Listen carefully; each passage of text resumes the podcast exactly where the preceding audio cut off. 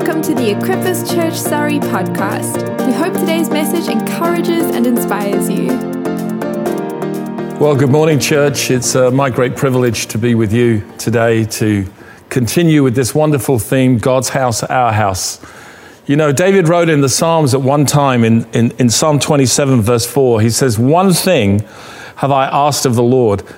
By the way, uh, let's just stop there for a moment, perhaps. David asked many things of the Lord. In fact, if you look at his life, he prayed many times to God. So when David says one thing I've asked of the Lord, he's really talking about priority. In, in other words, of all the things I've ever asked God, here's the one thing that stands above everything. So it's like he's prioritizing his prayer. It's like there's all kinds of prayers he has. For instance, the prayer of inquiry when Saul was chasing him uh, Lord, should I run? Should I stay? What should I do? These prayers of inquiry when the Amalekites overtook Ziklag and burned it with fire. Shall I pursue them? And God says, Yes, pursue, you will overtake them. So there were all these times in David's life where he's requesting things from God. But this psalm is focusing on the deepest desire and longing of his heart, the one thing, if you like, that was the most essential thing. And so, so when we talk about one thing in the kingdom, we're talking about the highest priority. And, and here's how he put it One thing I've asked of the Lord, that I will seek after, that I might dwell in the house of the Lord all the days of my life, to gaze upon the beauty of the Lord and to inquire in his temple. Now, if you know anything about biblical history, you know that David had an amazing palace. Jerusalem was called the city of David. He had an incredible place where he lived. But the desire of his heart, the longing of his heart, the thing that was his essential priority was that he would be somebody who would dwell in God's presence. That's really what it meant to dwell in the house of the Lord. It was literally in the Old Testament a physical temple he would go to. He had his own home. But his heart was, I want to be in God's presence. I want to be with God's people. I want to be where God lives and where he dwells.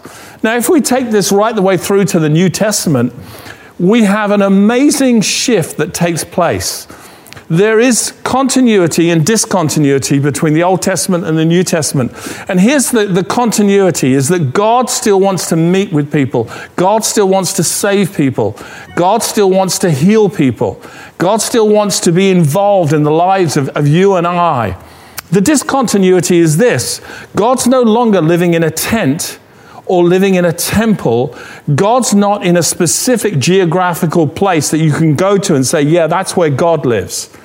Now, under the new covenant, the Holy Spirit is poured out on all flesh. All flesh. That's the fulfillment of Joel's prophecy in Joel chapter 2. And so, what we get now in the New Testament is that God lives in us. And so, Paul says to the Corinthian church, Don't you know that your body is a temple for the Holy Spirit?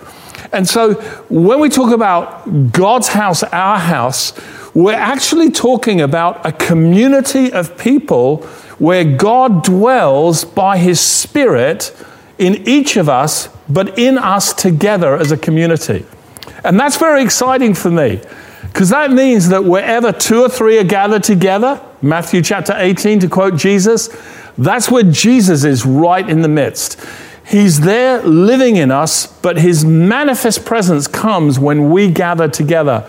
And let me encourage you come on, this is a new season for us as a church. This is a new season for us to no longer live with the limitations and restrictions that we've had over the past 18 months. Come on, let's be intentional about gathering as the people of God. David had that longing. I want to dwell in the house of the Lord forever. He wrote it again in Psalm 23. And that should be our desire, our goal. So when we, when we talk in, in the New Testament terms, we're talking about God living in us, we're talking about God dwelling in us, we're talking about being the house of God together. And Paul uses a very powerful metaphor. Now, if you happen to hear Steve Graham speak a number of weeks ago, when he talked about God's house, our house, he used seven different metaphors, I think, where he was trying to explain the richness and diversity of understanding God's house. I want to focus on one of those in particular that he spoke a little bit about, and I want to unpack it for you this morning so that we have a better understanding of what it means to be part of God's house and how God's house is our house. There's, a, there's a, an identification there, there's a connection there that we need to see together. So I'm going to read to you some extensive verses now from 1 Corinthians chapter 12. So just follow along. I'm, I'm doing this from the ESV version of the Bible. But here's how Paul begins. I'm, I'm, going to pick it up from verse 12. For just as the body is one and has many members, and all the members of the body, though many, are one body, so it is with Christ. For in one spirit we're all baptized into one body, Jews or Greeks, slaves or free, and all were made to drink of one spirit. For the body does not consist of one member, but of many. If the foot should say, Because I am not a hand, I do not belong to the body, that would not make it any less a part of the body. And if the ear should say, Because I am not an eye, I do not belong to the body, that would not make it any less a part of the body. If the whole body were an eye, where would the sense of hearing? If the whole body were an ear, where would be the sense of smell? But as it is, God arranged the members of the body, each one of them as he chose. If all were a single member, where would the body be? As it is, there are many parts, yet one body. The eye cannot say to the hand, I have no need of you, nor again the head to the feet, I have no need of you. On the contrary, the parts of the body that seem to be weaker are indispensable. And on those parts of the body that we think less honorable, we bestow the greater honor. And our unpresentable parts are treated with greater modesty, which, is, which our more presentable parts do not require. But God has so composed the body, giving greater honor to the part that lacked it, that there may be no division in the body, but that the members may have the same care for one another. If one member suffers, we all suffer. If one member is honored, all rejoice together. Now, you are the body of Christ and individually members of it. You're the body of Christ and individually members on it. You know, when we talk about a body, I have it on good authority from one of my friends who's a science teacher. And he says a living organ, organism has to do seven things in order for it to be considered living. Here are the seven things that have to happen. First of all, there has to be movement. I love that because the whole idea of a body is that it allows you to move, it gives you locomotion. If it was just a head, how would a head move? If we're in a paralyzed body, we cannot move. There's so much limitation. But the body is designed for movement. The church is designed for movement. The church is designed for advancement. We have a mission. We're to go into all the world. We're to take the gospel to all nations. We're to make disciples of all nations. And we're to put people into that body that we are part of. In other words, it's a growing body, it's an expanding body, it's an enlarging body. And if there's movement, you've got a living organism. If there's no movement, then that organism is not considered to be alive. There has to be movement. And by the way, you've got some creatures that are really fast at moving, like a cheetah, and you've got some that are really slow at moving, like a tortoise. It isn't about speed, it's simply about movement. Here's the second thing that we need if we're going to be a living organism there has to be respiration releasing energy from the metabolism, respiration. I love this because when we breathe in and out, it's the same word in the Hebrew and the Greek to describe the Spirit of God. In other words, the Spirit in the Hebrew is the Ruach HaKodesh, the Holy Spirit. And Ruach, Spirit, is also translated as wind and breath. So when God breathed into Adam, that was his spirit breathing. And, and it's an amazing thing. The spirit is what imparts life, is the one who imparts life to us. And so when there's respiration, what we're really doing is we're potentially releasing spirit. When we speak, we cannot speak without releasing breath. Think about it like this when we speak, we're meant to release spirit as well as breath. In other words, we're not meant to be full of hot air. We're meant to be filled with words that bring spirit and life. This is what Jesus said in John chapter 6. The words that I speak to you, they are spirit and they are life. They are breath and life. This is Jesus. So we need respiration. Number three, we need sensing or an awareness and response to stimuli. You know, sensing is something in the spirit that we pick up on, it's, it's an intuitive sense. And each one of us in, in, in, our natural bodies, we have five senses. But as Christians, as those part of the body of Christ, we have a spiritual sense. We pick up on atmospheres. We know when something, when we walk into a room and it's tense, and we know when we walk into a room and it's relaxed and joyful. We know when people are happy. We know when people are sad. We sense, we pick up on things. This is what it means to be alive, to be an organism. Number four, there has to be growth. There has to be um, uh, something that goes from something small to something larger, just like a tree. It begins as a seed, but it ends up being a fruitful tree. If it's organic, there's going to be growth. And this is true for the church. It's what frustrates me sometimes when I see people uh, in leadership in particular who are very dogmatic about how leadership should, should happen and how leadership should function. And then I ask them, well, how's it working for you in your church? What's it been like? What's the growth been like over the last 10 years? And they say, well, we haven't grown for 10 years. And I think to myself, this is insanity. Why on earth are you committed to a philosophy of leadership and how leadership should function when it's not bringing about growth. The body of Christ is going to grow. Jesus said, I will build my church.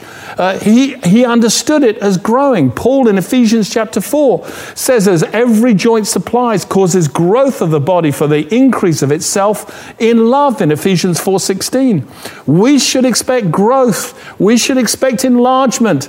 We should expect people wanting to come to Jesus and respond to the gospel. And if it's not happening, we have to look at what are our belief systems, what are our, what are our practices, what are the things that are hindering that. Just a little promo here. In a very short while, my book, Church Leadership, the stuff you usually learn the hard way, that's what it's called, addresses some of these issues. I talk in there about the 10 plagues of church meetings, things that I see going on in meetings that we need to stop doing in order for the church to truly grow. But let's get back. Number five, reproduction. Something is not just meant to grow in the sense of a child growing up, but we grow in the sense of we add more to the family. So that there's a qualitative growth and there's a quantitative growth. The qualitative growth is all about us having the character of Jesus. It's becoming more and more like him. The quantitative growth is that we get more people in the kingdom.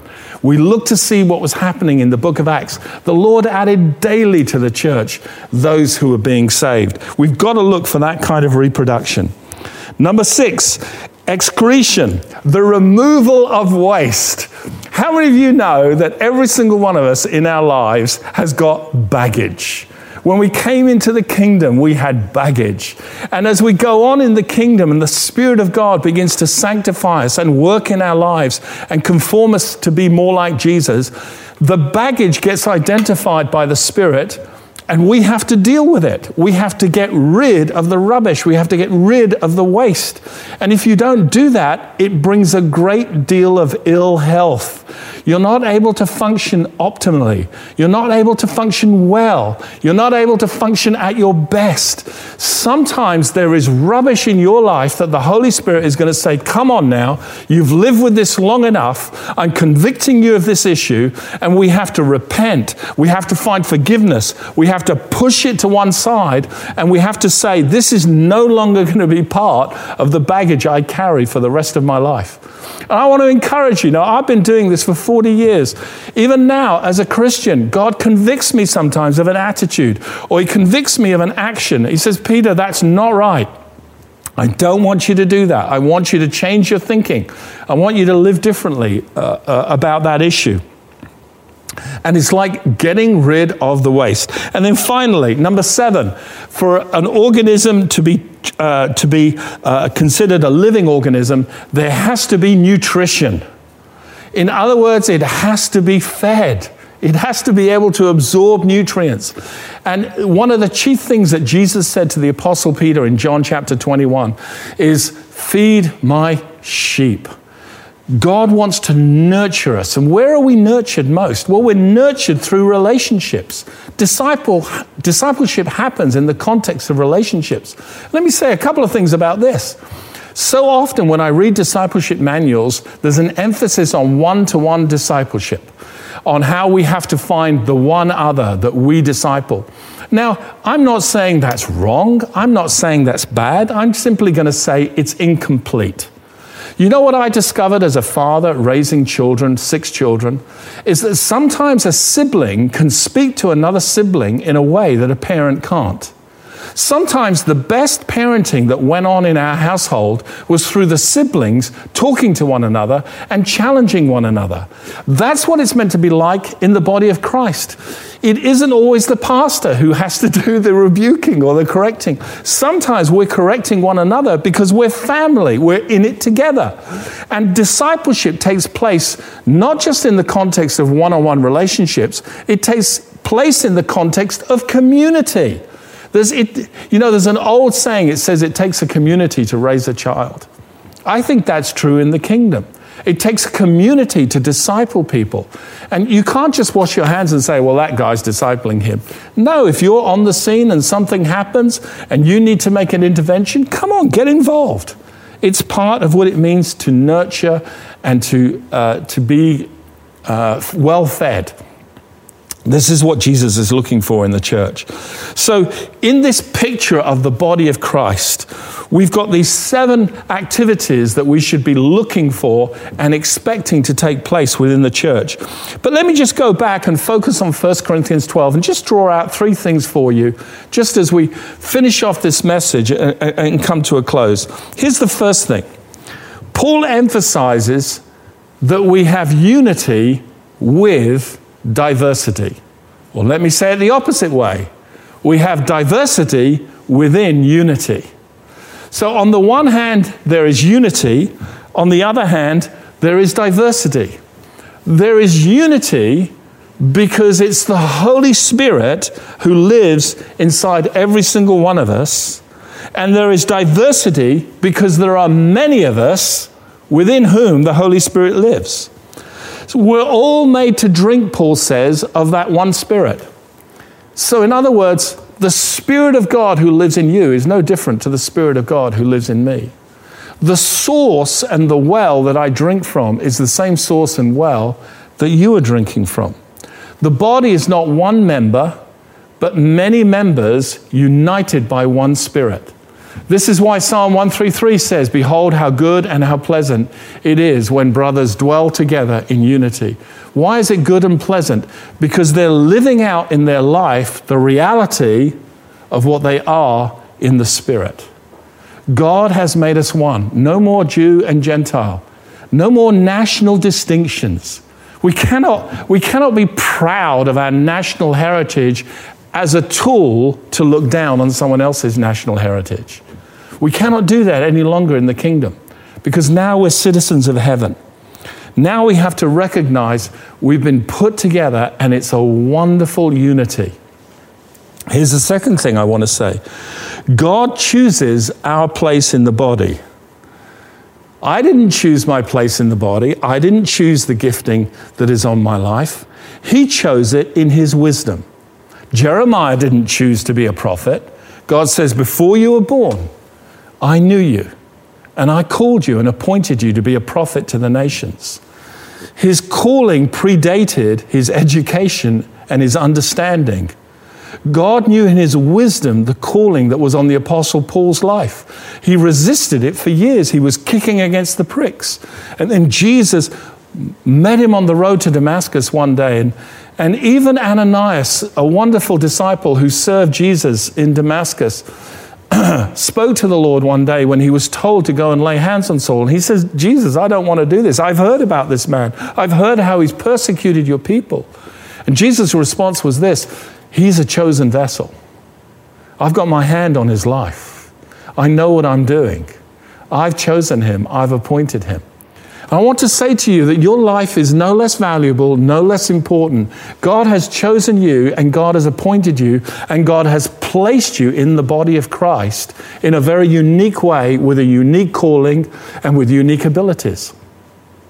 And so, the best place to discover who you are is in God's house. The best place to discover where can your gift best be served is in the house of God.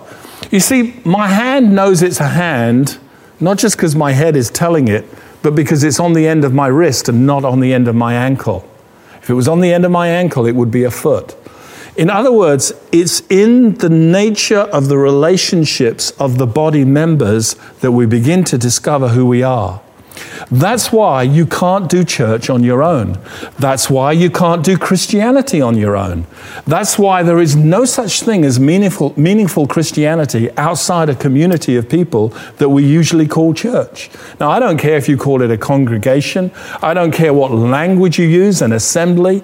It doesn't matter. What matters is is there a group of people that you are regularly, intentionally connecting with because that body of people is an expression of the living Christ who's in heaven today.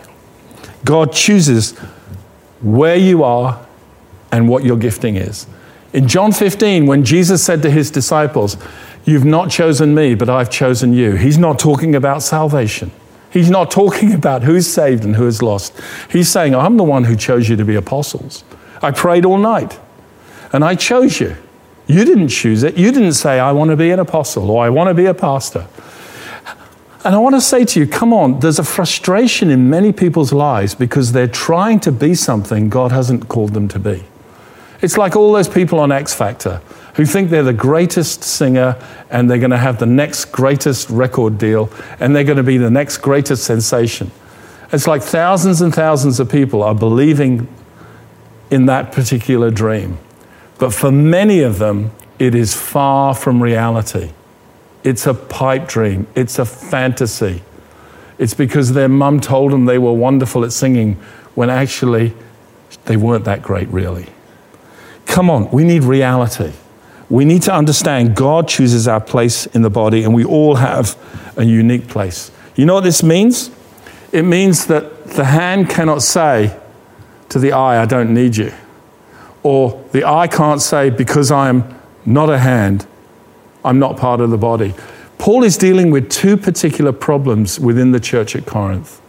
One was the problem of pride, I don't need you. One was the problem of inferiority, because I'm not this, I'm not part of.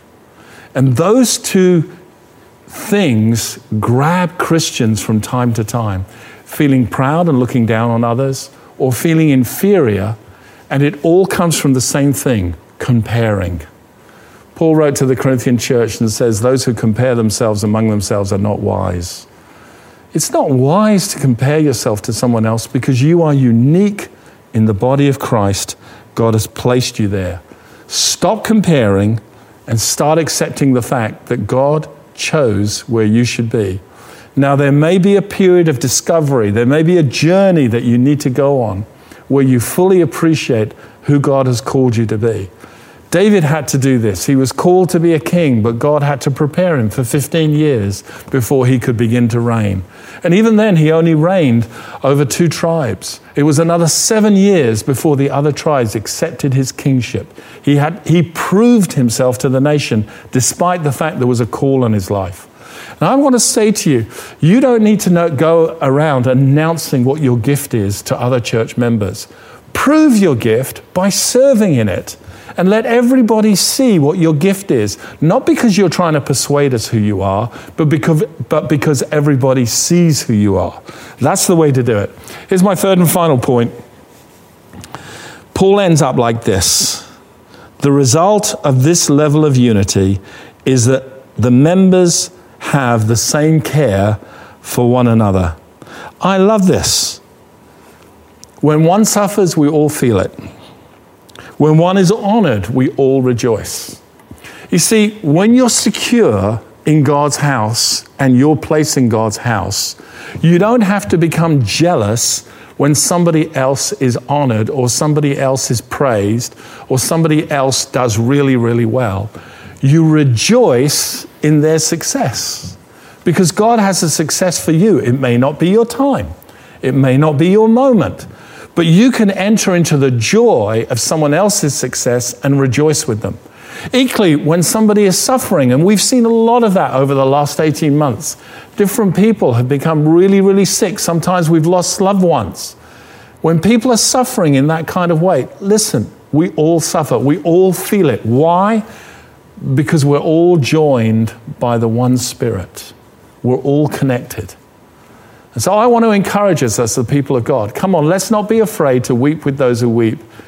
Equally, let's not be afraid to rejoice with those who rejoice. We don't have to live in comparison and jealousy. We don't have to live with a heart that is always wanting something someone else has. Come on, we don't have to live that way as the people of God. We can dwell in God's house. We can have the same desire as David. And you know what? when we make that our priority, God is more concerned that you know who He's made you to be than you are. He's more passionate about you learning and walking in your destiny than you are. You can trust Him. And as you connect with the body of Christ, I promise you, over time, what will happen is you will find your fit. And as you find your fit, you'll find your flow. And you'll begin to be doing things that bring joy and harmony and growth and advancement and movement to the kingdom of God. And that's how the church grows. That's how the church impacts the communities it's part of. That's how the church moves forward and brings glory to Jesus. Would you bow your heads? We're going to pray together. Father, thank you for this wonderful company of people who are here because they want God's house to be their house. They want the reality of what you've created to be their experience day to day. And I pray for every single person here this morning that they're going to feel that sense of drawing to be connected to your house. Like David, it's going to be the deepest desire of their heart. I pray for fulfillment Father, of ministries. I pray for revelation of ministries. I pray for discovery of ministries. And I pray that you would cause your church to grow as every joint supplies, as we connect in with others and serve together. Let your hand of goodness be on us today, I pray. In Jesus' name, amen. Thank you for listening today. If you'd like to connect with Equippers Church, then please visit equippers.co.uk and say hello. And if you enjoyed today's message, you can subscribe and share it with a friend.